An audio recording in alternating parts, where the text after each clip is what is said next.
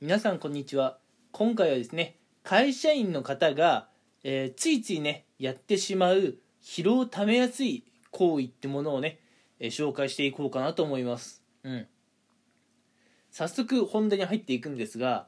会社員がね、まあ、やってしまう、えー疲労をためてしまう行動としてうん。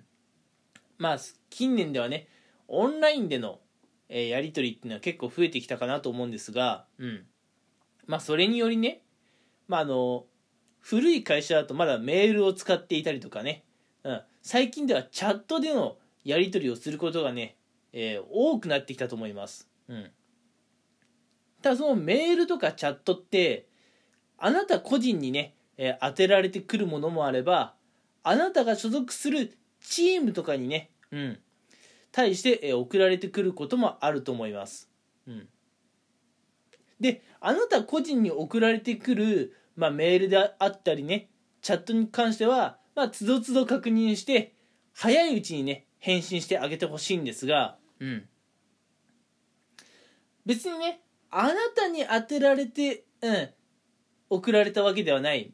メールとかチャット、うん、要するにあなたが所属しているチーム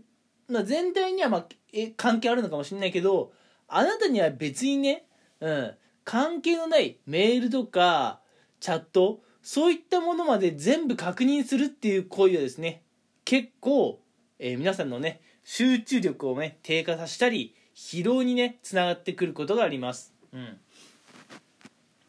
まあ実際ね、まあ、お仕事とかされてる方こういう経験あるんじゃないかなと思います、うん、デスクワークとかされてる方ね。うん。えーまあやっぱ通知とかね、うん、メールとか来るとやっぱりね早々に返してあげるっていうのができるビジネスマンです。うん。これレスポンスが早いっていうんですけどね。この返信が早いこと。をうん。レスポンスが早い人間は仕事ができるっていうのはねもう間違いない事実かなと思います。うん。ですがレスポンスをね意識するがあまりあなたの元にか届くねメールとかチャットっていうのをね全部、うん、隅から隅までねつどつど確認するっていう声が結構疲れるんです。うん。なぜかっていうとまず皆さんがやっている作業を一旦止めてでメールとかチャットを見て、うん、で自分に関係あるのかないのかっていうのをね判断する、うん、もう結構ねこれ大変なんですよ。まず皆さんの作業を一回止めなきゃいけないので、うん、作業をね再開するときにこうまたねエンジンかけなきゃいけないっていう、まあ、負荷がありますと。うん、で、まああのそのメールとかチャットをね自分が返信しなければいけないのかどうかっていうね判断力、うんまあ、些細なことかもしれませんがこういう些細なね判断判断判断の連続が皆さんのねやっぱ脳を疲れさせてしまいます。うんだからあなた個人にね当てられてきたメールやチャットは早々に返してほしいんですけれども別にねあなたじゃないやつに関してはメールとかチャットもねそんなに細かく見ない方がいい。うん。そんなに細かく見ていると本当に時間も消費するし集中力も消費します。あんまりねあんまりっていうか本当にもういいことがない。うん。まあチャットとかメールを送ってくる向こう側をねもちろん悪気があるわけではないと思います。うん。ただねこうなんとなく全体に送った方がもう間違いないなと。うん。まあ宛先漏れないなと思って相手も送ってるんだと思うんですが。うん。まあ皆さんがねそれにつどつど気を取られてしまうとまあ皆さんのねまあ特に脳が疲れてしまうのであまりよろしくないと。うん。なので今回お話ししたい内容としては、まあ、皆さんのもとに届くね、まあ、お仕事関連の通知、うんまあ、メールとかチャットっていうのはつどつど確認した方がいいんですが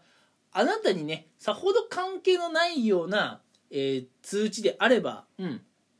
まあ、割とねスルーしてしまってもいいということをね、まあ、お伝えしておきたいなと、うん、いうことです、うん、基本的な心構えとしては相手からの、まあね、通知は早々にね確認して早々に返信すること、うん、やっぱねレスポンスの速さにはね日頃からこだわっていただきたいなとは思うんですが自分に関係ないものに関してはもう内容すら読まなくていい。スルーでいい、うん、もうこれぐらいのね気持ちでいないと皆さんとにかくね疲れてしまいます、うん。えー、なのでもしね皆さん仕事とかでね心当たりがあれば、うん、なんか毎日毎日自分に関係あるのかないのか分かんないようなやつをね頻繁に確認しているなと、うん、そういったことにねもしね心当たりがあればちょっとねあの、まあ、チームの方と話をするなりしてやり方は考えなければいけないかもしれません、うん、自分に関係ない連絡先はそもそもね自分に届かないようになんか送信、うん、する人になんか呼びかけるとかね。ああるいは自分が受信受信者一覧からね外れてみるとか、うんまあ、そういった対策をすることで皆さんがね、えー、まあ日頃、うん、何気にやっている疲労をためやすい行動、うん、これをね一つ取り除くことができるかもしれません。はい。っていうことでね、えー、今回はまあこの辺にねしておこうかなと思います。うん。まあ皆さんねやっぱお仕事やってると疲れると思うんですが、うん、無駄なね疲労は溜め込まないようにしていきたいものですよね。はい。それは私も皆さんも同じだと思います。はい。では今回はこの辺にしたいと思います。最後まで聞いてくださってありがとうございました。